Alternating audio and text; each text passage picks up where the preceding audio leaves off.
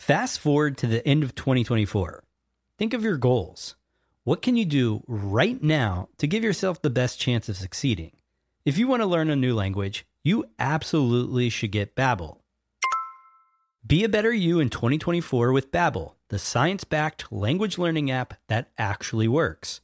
Don't pay hundreds of dollars for private tutors or waste hours on apps that don't really help you speak the language. Babbel's quick 10-minute lessons are handcrafted by over 200 language experts to help you start speaking a new language in as little as 3 weeks. I absolutely love Babbel because their courses help me learn real-life conversational skills. It's so easy to learn how to order food, ask for directions, speak to the locals without having to consult language apps. Babbel has over 16 million subscriptions sold. Plus, all of Babbel's 14 award-winning language courses are backed by their 20-day money-back guarantee. Here's a special limited-time offer for our listeners. Right now, get up to 60% off your Babbel subscription, but only for our listeners at babbel.com slash SPP. Get up to 60% off at babbel.com slash SPP. That's spelled B-A-B-B-E-L dot com slash SPP. Rules and restrictions may apply. Another day is here, and you're ready for it. What to wear? Check. Breakfast, lunch, and dinner? Check. Planning for what's next and how to save for it? That's where Bank of America can help. For your financial to-dos, Bank of America has experts ready to help get you closer to your goals. Get started at one of our local financial centers or 24-7 in our mobile banking app. Find a location near you at bankofamerica.com slash talk to us. What would you like the power to do? Mobile banking requires downloading the app and is only available for select devices. Message and data rates may apply. Bank of America and a member FDIC. The podcast where we talk to smart people, but not necessarily done by smart people. That is an awesome question. This one goes down probably on one of my top five. Hey, I like nutrition. I like to eat food. This is the coolest thing ever. We're going to do this forever. I wish I paid more attention in that class. You know, I'm going to be honest, I don't understand that. As a man, I just I don't get it. Welcome to smartpeoplepodcast.com. Hello and welcome to Smart People Podcast, conversations that continue to satisfy your curious mind. Chris Stemp here, as always, bringing it to you through your ears every other week. And this one's no different, but it is different in the fact that we have one of the internet's most popular thought leaders and writer, James Clear. That's right, everyone. If you're listening, you've probably heard of him. If you haven't, you will now, and you will continue to do so because James is a force to be reckoned with. I mean, think about this James has over 1 million blog readers every month, he has 400,000 email subscribers, tens of thousands of social media followers. And here's the thing we break it down in this episode. How does he do it? But the key is, and I, I agree, I think you all agree, he puts out good work. I mean, if you just go back and listen to the last 300 plus episodes, I think you'll notice most people believe that their focus just needs to be on creating good, valuable work. And James is no different. He writes on everything from behavior change, getting better, habit formation, etc. Now, what we are focusing on in this episode specifically is how did he build his internet empire? Does he feel like he's made it? I mean, we all, or many of us, aspire to the type of work he has, which is on his own terms, providing great value and making money along the way. But I want to know what's that feel like? He'll talk about marketing versus creation. And then, of course, we get into the reason he's on the show his brand new book, Atomic Habits, an easy and proven way to build good habits and break bad ones. Now, as many of you know, and I mentioned in this episode, I've been teaching behavior change for close to four years at this point for one of the top behavior change organizations in the world. And so having James on, it was great to have him on. I think his work is fantastic. He hits the nail on the head in a lot of these areas about building systems and how do you change your surroundings. Can't wait to bring this to you. James Clear. And you can find him on jamesclear.com. That's where all of his articles are as well. I've got one ask for you. I mean, look, we're bringing you James Clear. We've heard you've loved some of our most recent guests. So, when you hear this, if you like it, just go ahead on Twitter and say, hey, at James Clear, Loved hearing you on at Smart People Pod. So again, his is James J A M E S Clear C L E A R. So at James Clear, and we are at Smart People Pod. Just throw that in a tweet. It helps everyone. Now it's on to the show as we bring you James Clear talking about his new book, Atomic Habits, as well as how to build your internet empire. Enjoy.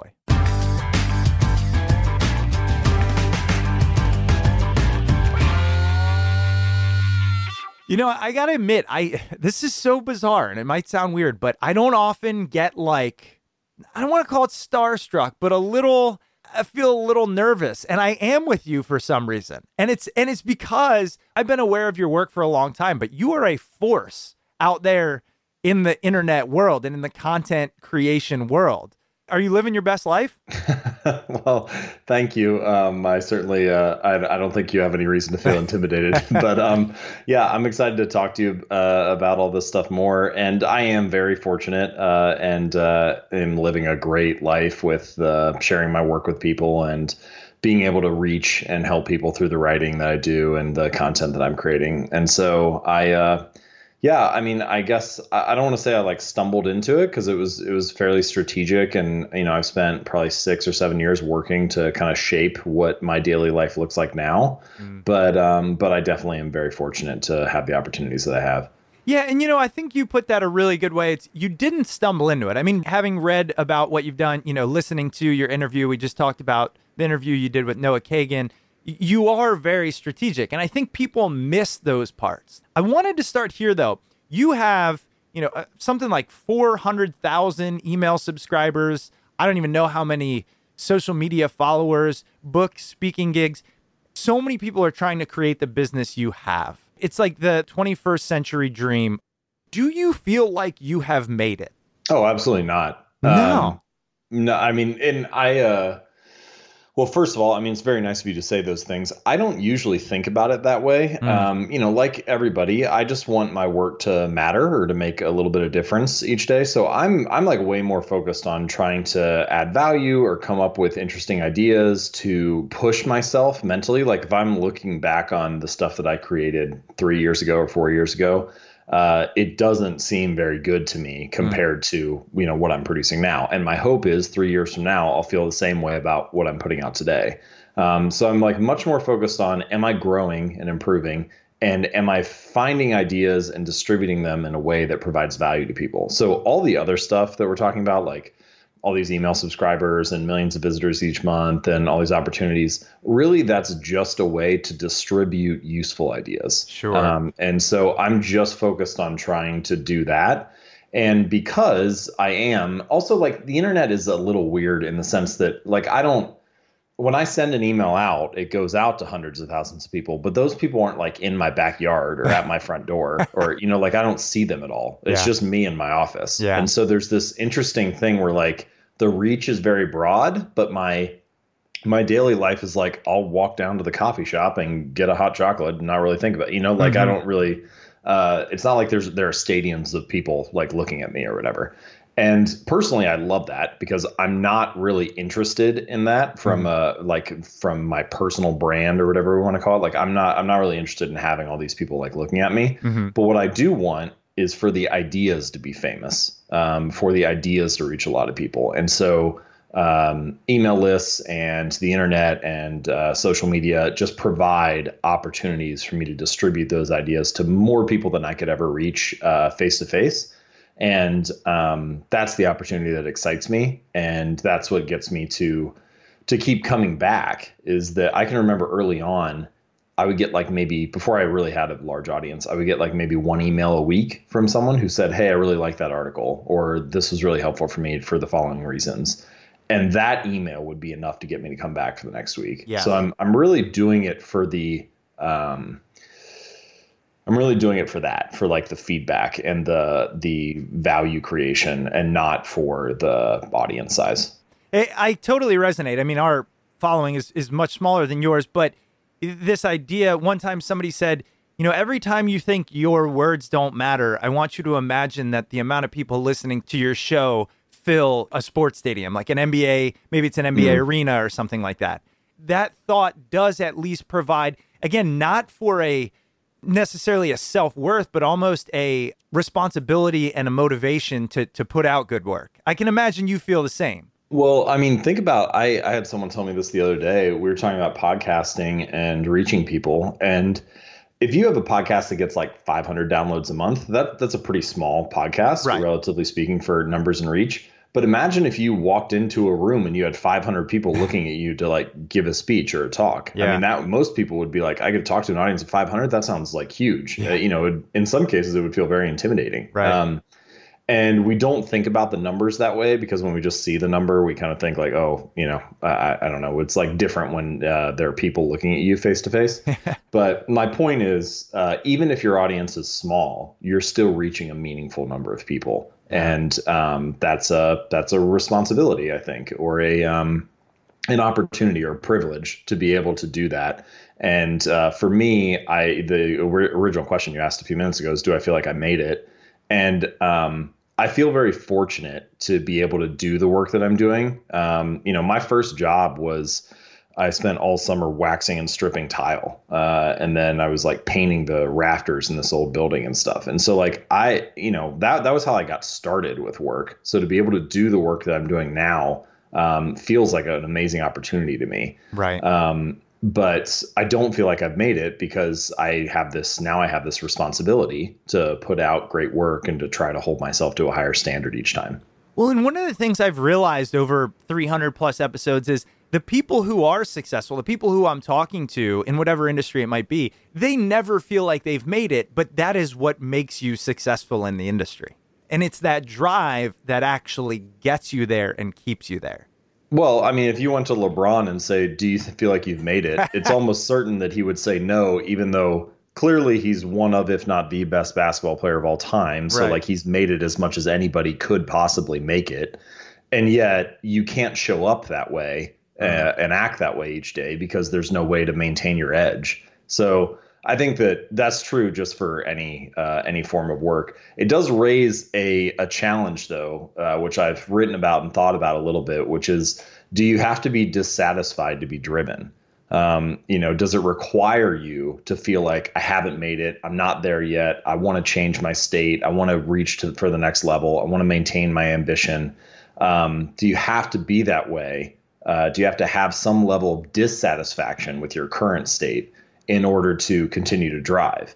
And um, I, I hate to say yes, but I, I kind of like lean that way a little bit. But then the downside of that is, well, what are you not allowing yourself to be happy or to enjoy the moment? Um, and it's kind of like this being at peace and being fully happy and being um, content with what you've achieved and celebrating that, and then being dissatisfied and feeling driven to rise to the next level.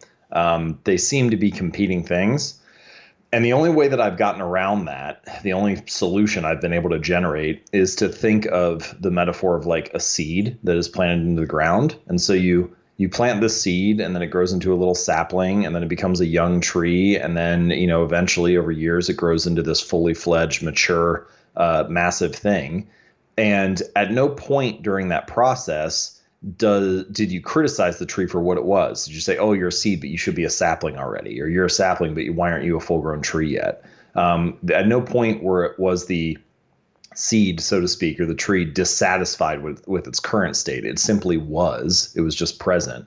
However, it also never stopped growing because that's just what a tree does. And so I like to try to remind myself of that every now and then that like you can be happy and present with whatever your current state is. You're perfect just where you are right now, just being present but you continue to grow because that's just what you do. That's what humans are wired for. That's what you're wired for. So it doesn't require you to be dissatisfied, but in a sense, growth and optimization and improvement are just a natural extension of what you were built to do.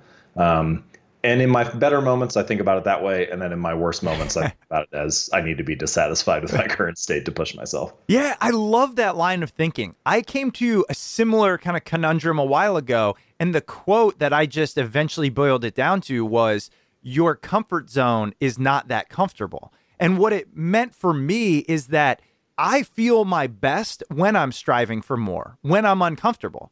I'm comfortable in discomfort. So anytime I get in a career or a project where things are smooth and it's just working, that is when I'm actually least satisfied. So I think if you can feel happy with the dissatisfaction of the current state, maybe that works. Well, so there's a section in Atomic Habits where I write about this. It's called the Goldilocks rule. And the basic idea is that humans experience peak levels of motivation when they're working on challenges of just manageable difficulty. Mm. So not too hard, not too easy, just right. And that's the the kind of Goldilocks principle. And the metaphor that I use, the example I use is imagine you're playing tennis. If you play against a professional tennis player, it's going to get boring pretty quickly because you're going to lose every point. Um, if you play against like a three year old, it might be cute for a second, but if you're trying to play a serious match, it's going to get boring pretty quickly because you'll win every point. But if you play against someone who's like your equal, you win a few points, they win a few points, you have a chance to win, but only if you really try. That can be incredibly motivating. And that's actually where these experiences of like peak flow experiences yeah. or full engagement usually occur, kind of on that like razor's edge of your ability. And scientists have been able to quantify this a little bit. It seems that it's usually about 4% beyond your current ability, is where you feel that kind of ideal level of challenge. Interesting. Um, now, in daily life, it's really hard to quantify that. You know, like how do I actually, how do I know that I'm meditating 4% harder today, right? Or like that I'm uh, writing 4% beyond my current ability or something. It's, but as a as a rule of thumb or as a guiding principle, I think the idea is sound, which is as you just mentioned, when things become routine, when things become expected, they get boring and they're no longer novel. And so it's easy to not feel engaged. When things are challenging, when they're uncomfortable a little bit, when they're just stretching right on the perimeter of your ability or outside of your comfort zone, then they're interesting because you have a chance to learn something new or to achieve something better, but only if you try and you stay focused and engaged. Now, if it's too difficult, then it gets boring again because you're just losing every time. Um, and so, what you need to do is to operate in this kind of like nice region where you're getting enough winning to stay motivated. You know, you like are still succeeding about half the time, or maybe a little more but you're still losing or you're still not quite getting it um, a chunk of the time, which keeps you focused so that you're like, oh, I need to try a little harder. Um, and it's really important to have both because if you don't have those wins, then you just start to give up. Right. But if you don't have the challenge, then you just start to get bored. I love that. And as I go to, I got my softball championship tonight. I'm thinking they're just better than us. Maybe we have a chance. That's probably the most engaging, right? Because oh. now you have the chance to be the underdog who upsets them. Oh, uh, yeah. And so if you do, this is why it, the most dangerous thing in a lot of sports games is when the underdog starts to hang around longer. Mm. You know, you get to the third or fourth quarter and it's still a tight game. Now suddenly, you know, the team who was favored starts to tighten up a little bit and the underdog starts to really believe. It's like, you know, we only got five minutes left in this thing and we're still in it. Yeah. Um, and that can be an incredibly motivating feeling. That's a good point. Well, you know, you just alluded to a, a, that was just a snippet of what's in your new book, Atomic Habits, and I want to get into that because you've spent so much time writing on these topics of behavior change. And and it's you, you do a great job. That's why so many people read your articles. But another thing that you have a really unique perspective on is this idea of growing an audience. And I knew I wanted to talk about it, but after the first 10 minutes or so, I realized I wanted to take this approach. You very clearly and passionately have this urge and this want and this drive to create things of value, but you've done it through both creating good information and also marketing. And for me, it's a it's a block. And I know for a lot of people we hear from it's a block that look, why can't I just create? This marketing thing feels dirty, feels slimy, feels like I've got to learn how to write to manipulate or whatever it is. How do you separate creation, which is pure and valuable to you and to the people, how do you separate that and, and also work on the marketing piece, which is just a necessary vehicle to get that out into the world? Uh, well, first of all, they're not that separated. And what I mean is that with great content, uh, every marketing strategy is easier. So, for example, I mean, this is this is probably the thing that makes most of the difference with growing a large audience, but it's also the like least sexy answer and the one that people are most bored by as an answer. but um, for the first three years that I published articles on jamesclear.com, I wrote a new article every Monday and Thursday. and I would try my best every time. Uh, usually, my standard article takes me between 10 and 20 hours. Um, sometimes, like the fastest I've ever finished an article is probably like eight hours. Uh, the longest is like 40 or 50. Mm-hmm. Um, but most of the time, it's probably about 15 or 20, something in that in that range. Well, I wrote two articles a week, 15, 20 hours a piece. There's your 40 hour work week. Um, and that was, you know, that was basically all I was focused on. But I knew that if I tried my best every time, then I'd get to the end of the month and I would have two or three that were that were decent, that were good. Now I didn't know which two or three it would be because sometimes, especially as a creator, you're like a terrible judge of your own work and you don't really know, you know, what like one of the most popular articles I wrote, I was finishing in the passenger seat of a car going through West Virginia and I only did it because I had to get something out that day. Um, but and you know, then there's other ones where I feel really great about it, and I put it out there, and it's just you know silence. So um, my point is that you need to show up enough ideas. Uh, you need to show up enough times to get the average ideas out of the way for there to be like this kind of like little spark of genius that shows up every now and then and uh, that is true for so many areas of life i mean imagine like going to the gym if you said well i'm only going to work out on days when i feel like i can hit a pr or i can put up like a you know a new personal best or whatever well, it would never work because you would only go like once a month when you feel fresh. And of course, that's not actually going to allow you to put up a personal best because you're not training enough.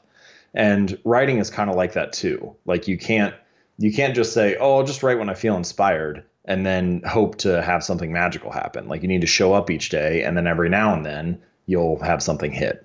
So that's the thing that makes like 98% of the difference. Um, and I did that for three years. And so I had this body of, you know, let's call it a couple dozen articles that were just really good and did really well uh, because I had shown up hundreds of times. And once you have those, then you're able to do all this marketing stuff. Like those articles, because they are well received, they get shared on social media more. And because they went over well with my audience, I could reach out to partners like Entrepreneur or Time or the New York Times or places like that and get them to link to it or syndicate it on their site and so on. Um, and so it was really doing the work that made all that stuff easier. Um, so, in that sense, marketing and content creation are directly tied to each other. Uh, if I think about it separately, I do feel like, especially early on, it's really crucial to um, to put basically for every hour that you spend creating, spend an hour uh, marketing, so to speak. Now, for me, that maybe looks different than what I, I, don't really know, honestly, what most people consider marketing. I don't, I think I'm very bad at sales. So when I think of marketing, I just think about sharing free stuff, like mm-hmm. a free article or a podcast or something like that. Mm-hmm. Um, I just think about like telling somebody about something of value that I created. And uh, a lot of the time for businesses, people will talk about the importance of product market fit. So, like if you create a software uh, product, you have the product, but you need to find the right fit with a particular market. So you may need to like reframe how the product is promoted. Like at first you said it was for managers, but then you find out, oh, actually this product needs to be framed for uh, HR executives, and that was the framing that allowed you to find this product market fit and usually when people talk about that about finding the right fit for your product or your content they think about changing the product itself like i just described. It was for managers now it's for hr execs. But i think actually an overlooked portion of product market fit and perhaps the key thing that most people are missing is distribution. Not changing the product but getting in front of more eyeballs. Right. And the way that i think about it is I write a lot about habits and improvement and behavior change, and there are many people out there who are interested in habits. I don't happen to know where they are, but if I can get distributed widely enough, then some of them will kind of like self select and product market fit will like find itself just by being in front of enough people. So I'm focused um, pretty heavily on building partnerships that can get a lot of exposure. So, for example, Atomic Habits, if you go into six, there are 600 different Barnes and Noble stores throughout the country right now that have Atomic Habits on their table. And that is a great example of a distribution deal that allows me to have like a lot of visibility and reach a lot of eyeballs. There are going to be some people who walk into those stores that are interested in habits, and uh, hopefully they'll see the book and check it out a little bit and decide that it's useful and grab a copy. And that's happening not because I changed the product, but because we changed the distribution. Um, and you can do the same thing online. And so the simple strategy that I would encourage people to think about is where are places that have a lot of eyeballs right now? So, you know, big websites like Business Insider, the New York Times, something like that, big podcasts, uh, YouTube channels, um, and so on. And then can you figure out a way to provide value to the people who run those outlets, right? So, like early on, um, after I finished the book, I reached out to a bunch of podcasters and I said, something like i see that you've had uh, a variety of people on your show who have covered like you know maybe these three episodes that are similar to what i write about uh, I just finished this book. Here are like two or three things I think I could provide that would be unique to your show and kind of build upon this theme that you already kind of have going in the in the show. And so I'm just trying to show like you've done stuff kind of like this before. Here's how I can provide value and add to that, uh, and maybe bring something unique as well. And um, that works really well because you basically are making their life easy. You know, you're like bringing something useful to them uh, and it helps you because you're getting in front of those eyeballs. And so, from a like really high level, that's kind of the strategy. Yeah, I like that focus on distribution. I mean, it's really hitting home because we are atrocious at it. And I'm, I'm kind of trying to siphon some of your, your brain power on this as we go. But I think a lot of the reason people don't, us included, is honestly, it's a feeling of either inadequacy or fear of rejection or is my stuff good enough? You know, if I reach out to whoever, New York Times, and they say no, does that mean that I just I don't meet that quality? You had to have felt that way, especially in the beginning. So, what did you do to overcome it? Do you still deal with that kind of fear of rejection now? Oh, 100%. I mean, I think all creators deal with this a little bit uh, to some degree at least. You know, like very early on I would it's it's interesting to hear you describe some of that because I've felt many of those things myself, but now that I'm like kind of on the other side of it or I can look back on yeah. times when I felt that way and then I did something to kind of get over it. Um, you realize that, it, that like everything you just described is all just in your head. Yeah. There's no, it doesn't actually have anything to do with the work. It's just your particular interpretation of the work. Um, you know, like if you were to pitch the New York Times and they came back and said, no, we're not uh, interested in running that. Well, first of all, like in many cases, no is not like a hard no, never. Uh, this is terrible. I don't want to see it again. In most cases, it's just not right now, is what no means. Um, and many of the people you're going to be reaching out to for this, whether they run an outlet or a journalist or a podcast or whatever, when they say no, usually they just mean not right now. Um, they're very busy and they have other stuff going on. And this is, uh, it, it becomes increasingly true as you climb the ladder and start to ask busier and busier, more important, so to speak, people. Um, they their schedules are crazy and so it really a lot of the time whether you get a yes or not just comes down to timing um, and not whether it's particularly valuable mm. but uh, so anyway my point is the my point is that the problem is not that the New York Times said no. The problem is that you interpreted that as being like, I should give up. I'm not built for this. Uh, you know, like I knew my work wasn't that great. Whatever. It's all this. Um, it's all that how you are you're interpreting the experience. Yeah. So uh, and I think everybody deals with that. Um, so I was dealing with that very early on as a writer, where I felt like I don't have like a PhD in human behavior or in behavioral sciences or something like like who am I to write about habits? Basically, right. yes. what I thought about early on. And I had a friend tell me um, the way that you become an expert is by writing about it every week. And I like really internalized that idea and so I just focused on putting in my reps and writing two articles a week. And then I turned around three years later and it's like, hmm, you know, actually, there aren't that many people who have written hundreds of articles on how habits work and how behavior can be improved and shaped and so on. And I'm now one of those people who has. So I guess. I guess I am an expert on it, even yeah. though it never, you know, I didn't really feel that way, or I didn't, um, have some magical like switch that flipped or some status signal that was bestowed upon me like a badge or a phd or something. Like nobody came down from on high and said you are now a habit expert. Right. Um, but i was able to develop that by showing up and putting your reps in. And um, so i think that's the first thing is put your reps in do the reading do the work uh, and you'll develop expertise whether a third party has signified that you are an expert or not. And secondly um, you realize the more no's that you get, how little they matter. Uh, I remember I used to think if my business could just get featured in the New York Times, then I'd be set. I thought like, oh, if they cover Yes. me, then uh, everybody will know about it and it would kind of take off from there. And so for years, I was hoping that would happen and trying to find ways in. It wasn't working. I just kept my head down and kept working. Um, and then finally, uh, earlier this year, actually, I got featured in there for the first time. And then they did it again like a month later, and then again like a month after that. So now it's been, you know, three or four different times I've been in there.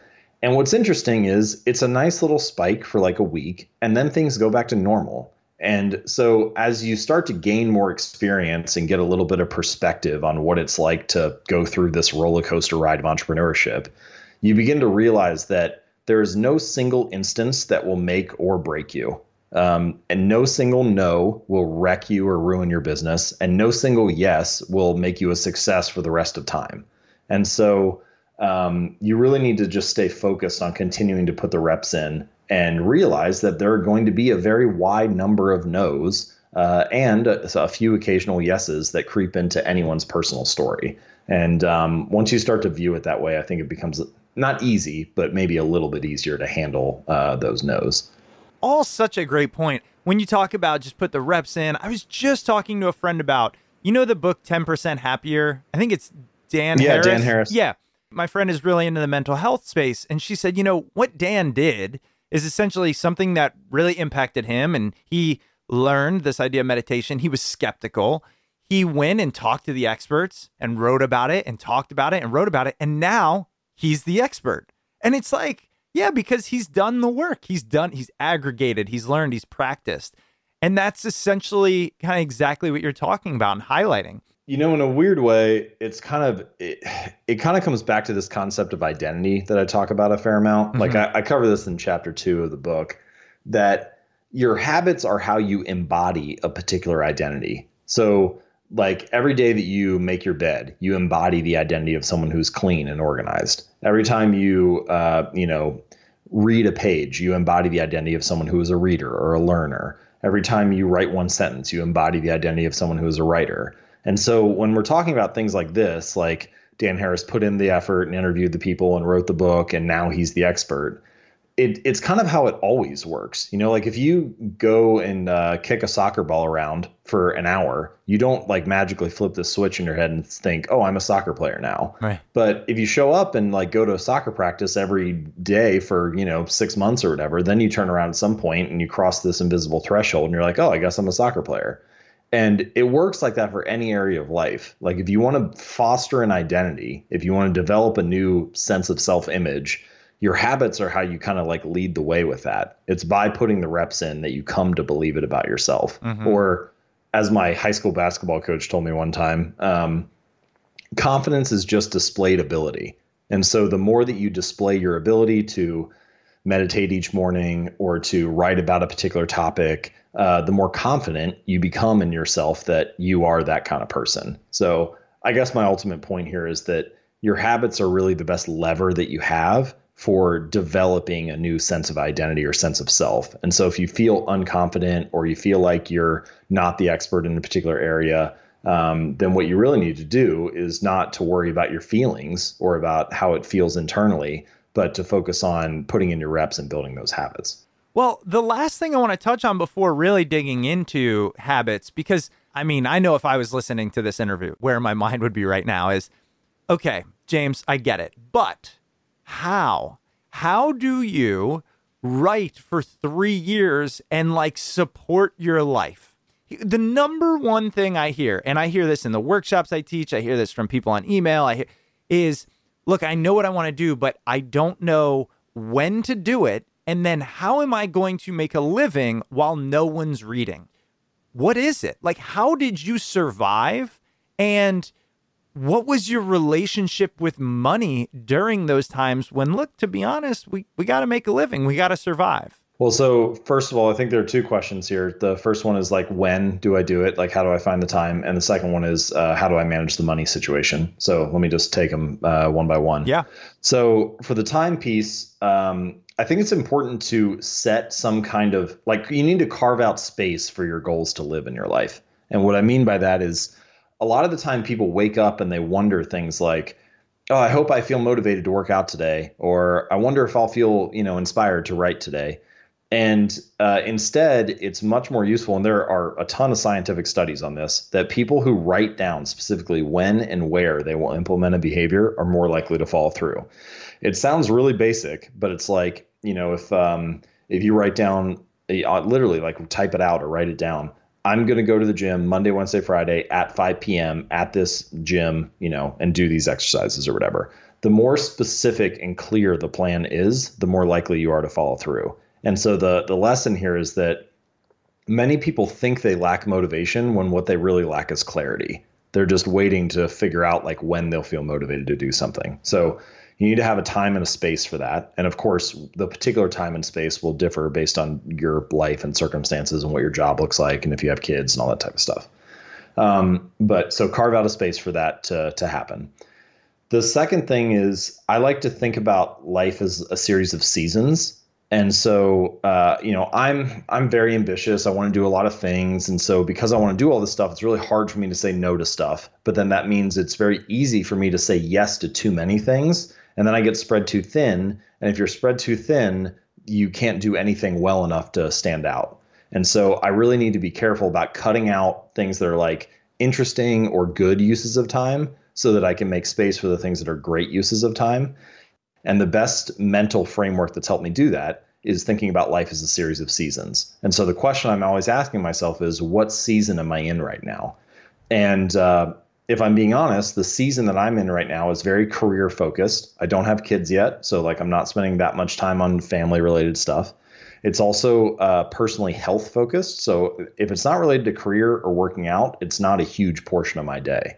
And that means that other stuff like uh, family and friends don't get as much time. And it also means that uh, areas like that are interesting to me, like I would love to learn a musical instrument, for example. I don't know anything about music. I can't read music. Um, and I think it'd be a really cool skill to develop, but it's not the right season for that because every hour that I spend on music takes away from um, the hour that I could be working on the next book or on some particular idea or thing with my business or at the gym or whatever. And the point that I'm getting at here is people say things like, oh, you know, like, I don't know when to fit this in or where's the time. And the truth is, we all face trade offs. Trade offs, time trade offs are inherent in life. They're literally built in to the fact that you only have 24 hours in a day. So you have to decide it, what season am I in? Am I in a season where watching an hour of Netflix a night or two hours of Netflix a night is more important to me than working on uh, an article or a you know a side business or something? And the honest answer is for many people that the answer to that is yes. Um, it's more important to them to watch Netflix for an hour than it is to work on a particular side business. Or uh, to give a more compelling trade off, it's more important to spend an hour with their kids after working a full day uh, than it is to work on a side business. And that's totally fine. Like there are no right or wrong answers here. It's just that you need to be honest about what the trade off the trade offs are in your life so that you can make those decisions with clear eyes rather than being like, oh, I just don't know how people find the time. The answer is the time always comes from somewhere. And so you have to be very clear about when and where it's going to happen. So that's the time component. Then there's the money component. And every entrepreneur that I know of has some version of this story where they are they figured out a way to make money while the other thing was getting started or you know they had saved up money to live off of for a few months while they had to get the the new business up and running. Um, i was no different. I really wasn't making enough money until about 18 months in uh, to pay for my bills and like be full time and so for those first 18 months i lived off some money that i had saved up for the first like six months. And then for the next 12, I took on freelance clients for uh, like web design or things like that. Uh, and I would do basically the bare minimum that I had to do to make enough money, um, and then spend all the rest of the time working on the business. And so I, you know, did that, and then slowly tried to ramp down the freelance clients and ramp up the money from the business. And eventually, you know, a couple years in, everything had been switched over, and I was full time just on the business and didn't have to do any of the extra stuff. Um, and that was how my version of that story went but everybody has their own version. And um, at some point you you just have to find the time for it uh, and you have to figure out how to either make do with less. You know like my first year i technically lived below the poverty line. Now i wasn't uh, i would never say that i actually lived in poverty or anything. I was i was fine and fortunate enough to you know i knew my parents would take care of me if i had to go live with them or something like that. Right. um, but my point is that it's not sexy early on. And uh, it was in many ways it was as easy as it could have been for me because i didn't have kids or a family that were relying on me. Um, and it was still really hard. And so I, I have a lot of respect for anybody who tries to go that route uh, and deal with those trade-offs because it's just it's going to be tough no matter when you do it. You know, I'm so glad you said that because we had a guest on episode 240. This is guy, his name's Patrick McGinnis, and he wrote a book called The 10% Entrepreneur. And the the subtitle is Live Your Startup Dream Without Quitting Your Day Job. And that was something that resonated essentially what you're saying, right? The side hustle, side gig, whatever you want to call it. But too many people I think these days are indoctrinated with this like burn the boats mentality. It's like the Gary Vaynerchuk kind of thing of if you're not doing it full bore, then you know you don't believe it. And I just don't find that realistic or necessary in the world when you can do multiple things at once. So to hear it from someone such as yourself, and not only it worked for you, but all the people, and you are in this kind of this this cadre of of great entrepreneurs, they start while making money elsewhere as well. I think that opens up options for a lot of our listeners. Yeah, I don't. You know, there's no one way to be an entrepreneur, right? Sure. So there there are many ways to make that story work. Um, that just happens to be how I did it. Um, there is a value to uh, being full, uh, like all in on one idea and not living in both worlds. Like while I was taking those freelance clients to make a little bit of money, I was never really seriously considering, oh, maybe I'll be a freelance, you know, web designer or freelancer or something. Like I, I knew that I was 100% in on the business idea and I was just doing this stuff to make enough money to get by. Um, whereas there were moments when, especially early on, you know, your parents just want you to be safe. And so my parents kept suggesting like, well, you know, maybe you should apply for like a regular job rather than do this thing or, you know, and you could like do this on the side or whatever. And I just knew that if I did that, then I would be kind of like mentally giving up on the idea. And so there was value in like forcing myself to say, okay, either you're going to figure this out or, um, you know, like there was, there was one particular month where my girlfriend, now my wife, uh, transferred $200 into my account because I didn't have enough money to pay for rent, which is coming up in a couple weeks. It was like three weeks away and uh, or I wouldn't have had enough money for food. So I had to choose. Like, was I going to buy groceries or was I going to pay rent? And uh, I was like, I think I'll be fine. I was just, you know, like trying to vent to her about it or talk about it. And she was like, just take the money, and if you need it, you can, you know, if you need it, it'll be there. But uh, you like, you can give it back to me if you don't need it. And I remember having a moment that night or that week and thinking like, either I'm going to figure this out or you know like th- this is basically the moment right? Like th- i need to figure it out this month or it's not going to happen.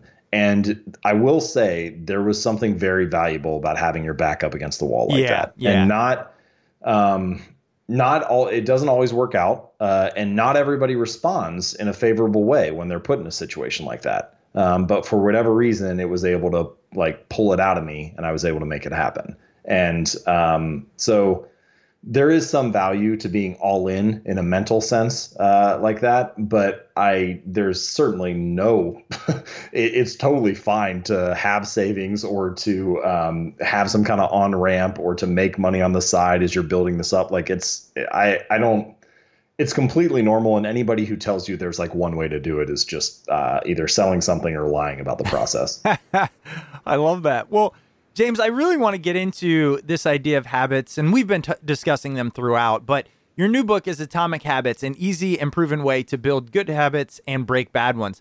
I want to start with this Why atomic habits? Yeah, good question. So I chose the phrase atomic habits for uh, three reasons. So the word atomic can have multiple meanings. The first meaning is like small or tiny, like an atom.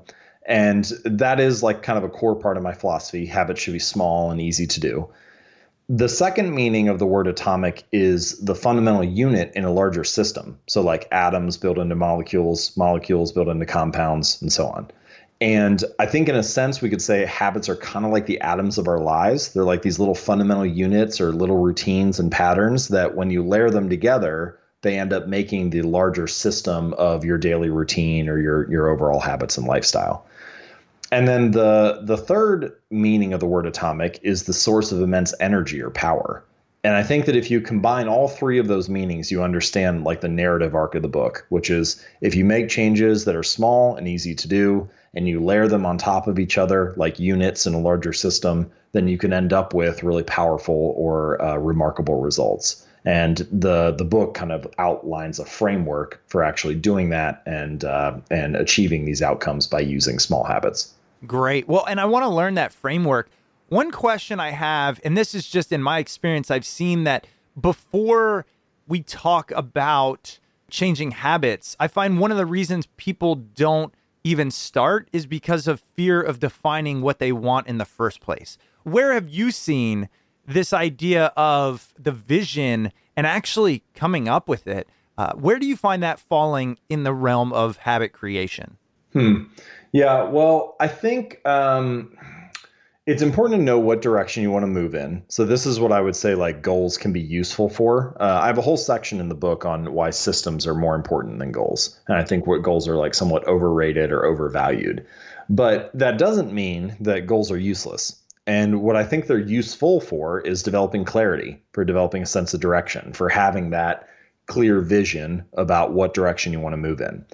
But once you know that, once you have a little bit of clarity about what area you are moving in, um, it's more useful typically to kind of put the goal on the shelf, so to speak, and focus almost exclusively on the system.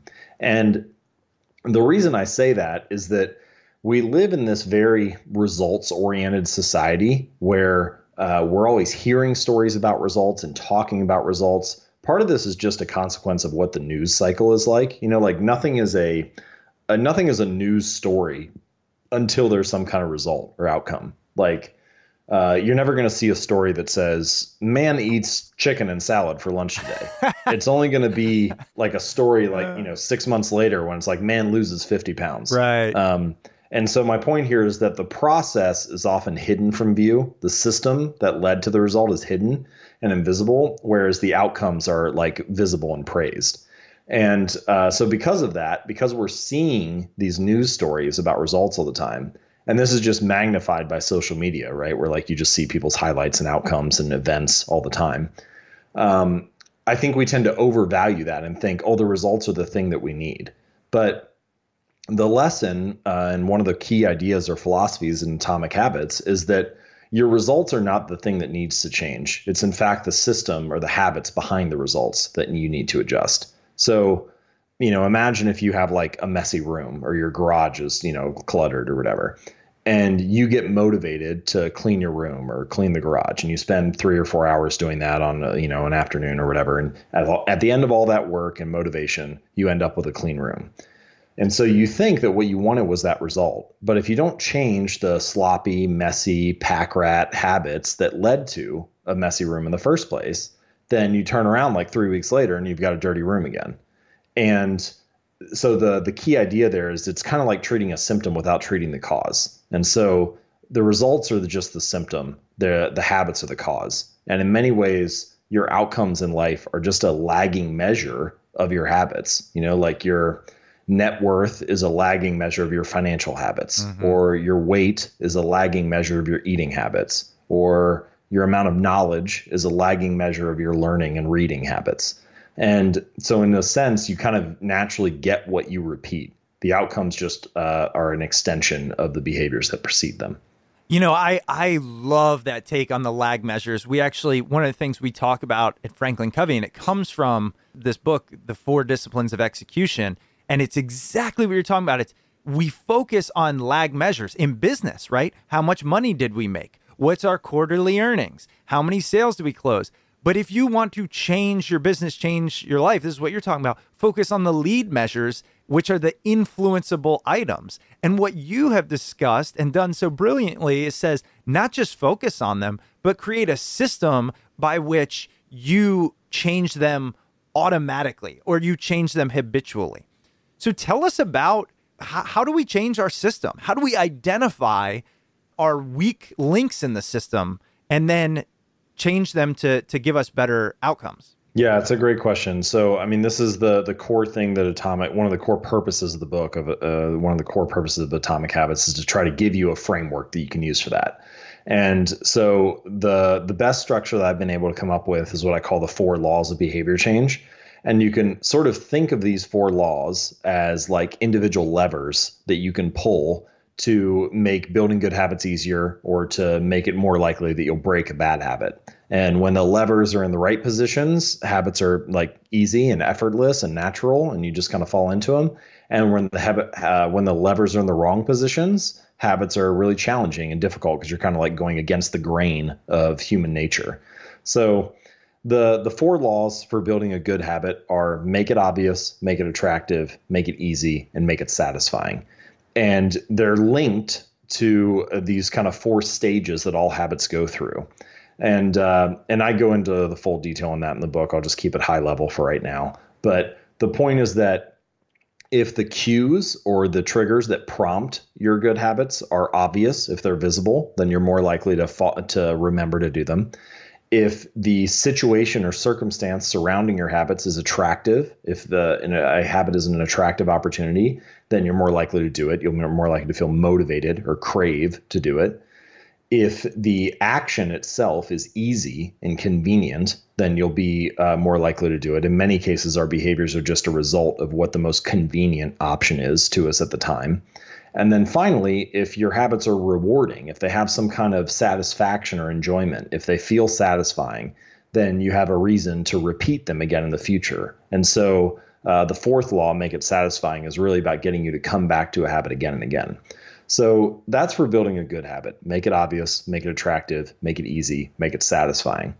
If you want to break a bad habit, you just invert those four laws. So rather than making it the cues obvious, you want to make it invisible. Rather than making it attractive, make it unattractive, make it difficult, make it unsatisfying.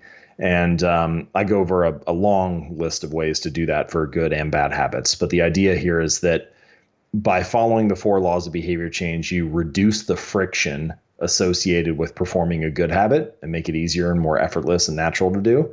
And by inverting the four laws, you increase the friction and uh, make it more difficult and unlikely that you'll fall into a bad habit.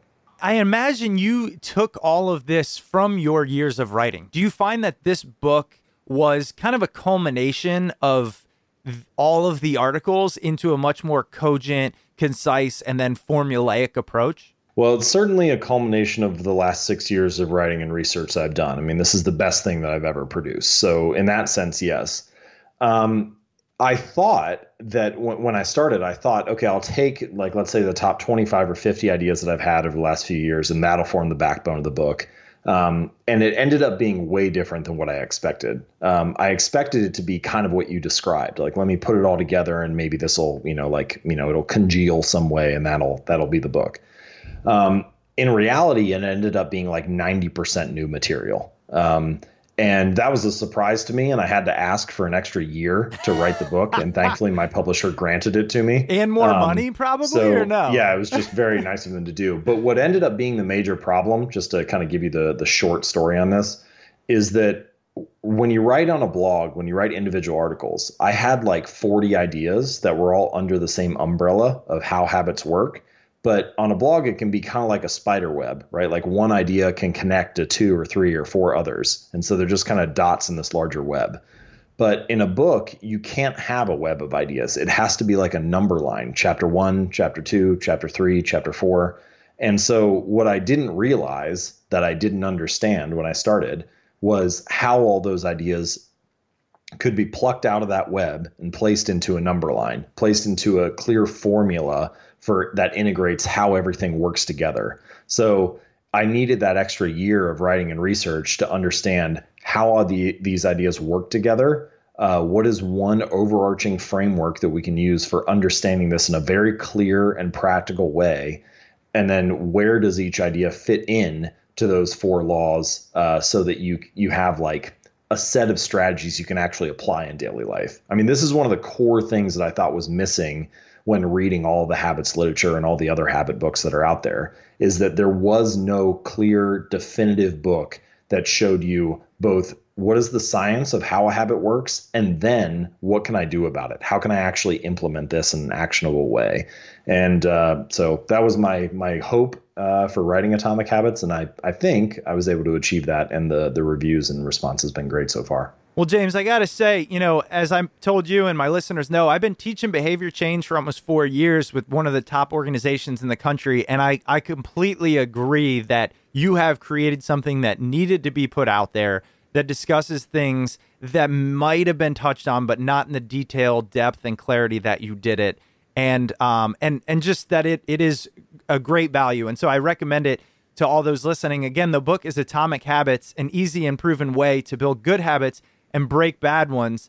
Um, before we let you go, I wanted to ask you anywhere else you want to, you know, send listeners. You, you put out great work. Um, where's the best place to find you? Yeah, well, thank you so much. Um, if you're interested in checking out some of my articles and writing, you can just go to jamesclear.com and uh, click on articles, and they're sorted by category and topic, so you can kind of dive into whatever interests you.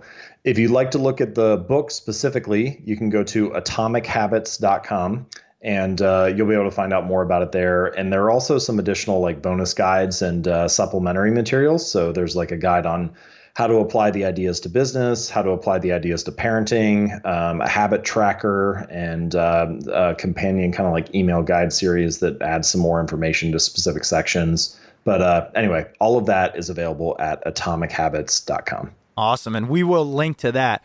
Well, James, I wanted to say thanks so much. Great. Sounds good. Thank All you right. again. Thanks, James. Hope you enjoyed that. We were so excited to have James Clear on this week. In his book, Atomic Habits An Easy and Proven Way to Build Good Habits and Break Bad Ones, can be found on Amazon and at your local bookstore. And if you decide to purchase on Amazon, don't forget to go through that Smart People Podcast Amazon link located at smartpeoplepodcast.com slash Amazon. James also has an awesome clear habit journal, which you can find at jamesclear.com slash books. And then it'll take you over to the Baron Fig page where you can pre-order his clear habit journal or the book and journal combo. Don't forget, if you haven't subscribed, please subscribe to Smart People Podcast on Apple iTunes, Google Podcasts, Overcast, whatever you use to download podcasts. If you'd ever like to reach out to the show, you can email us at smartpeoplepodcast at gmail.com or you can message us on Twitter at smartpeoplepod. All right, that's it for me this week. Make sure you stay tuned. We've got a lot of great interviews coming up, so we'll see you all next episode.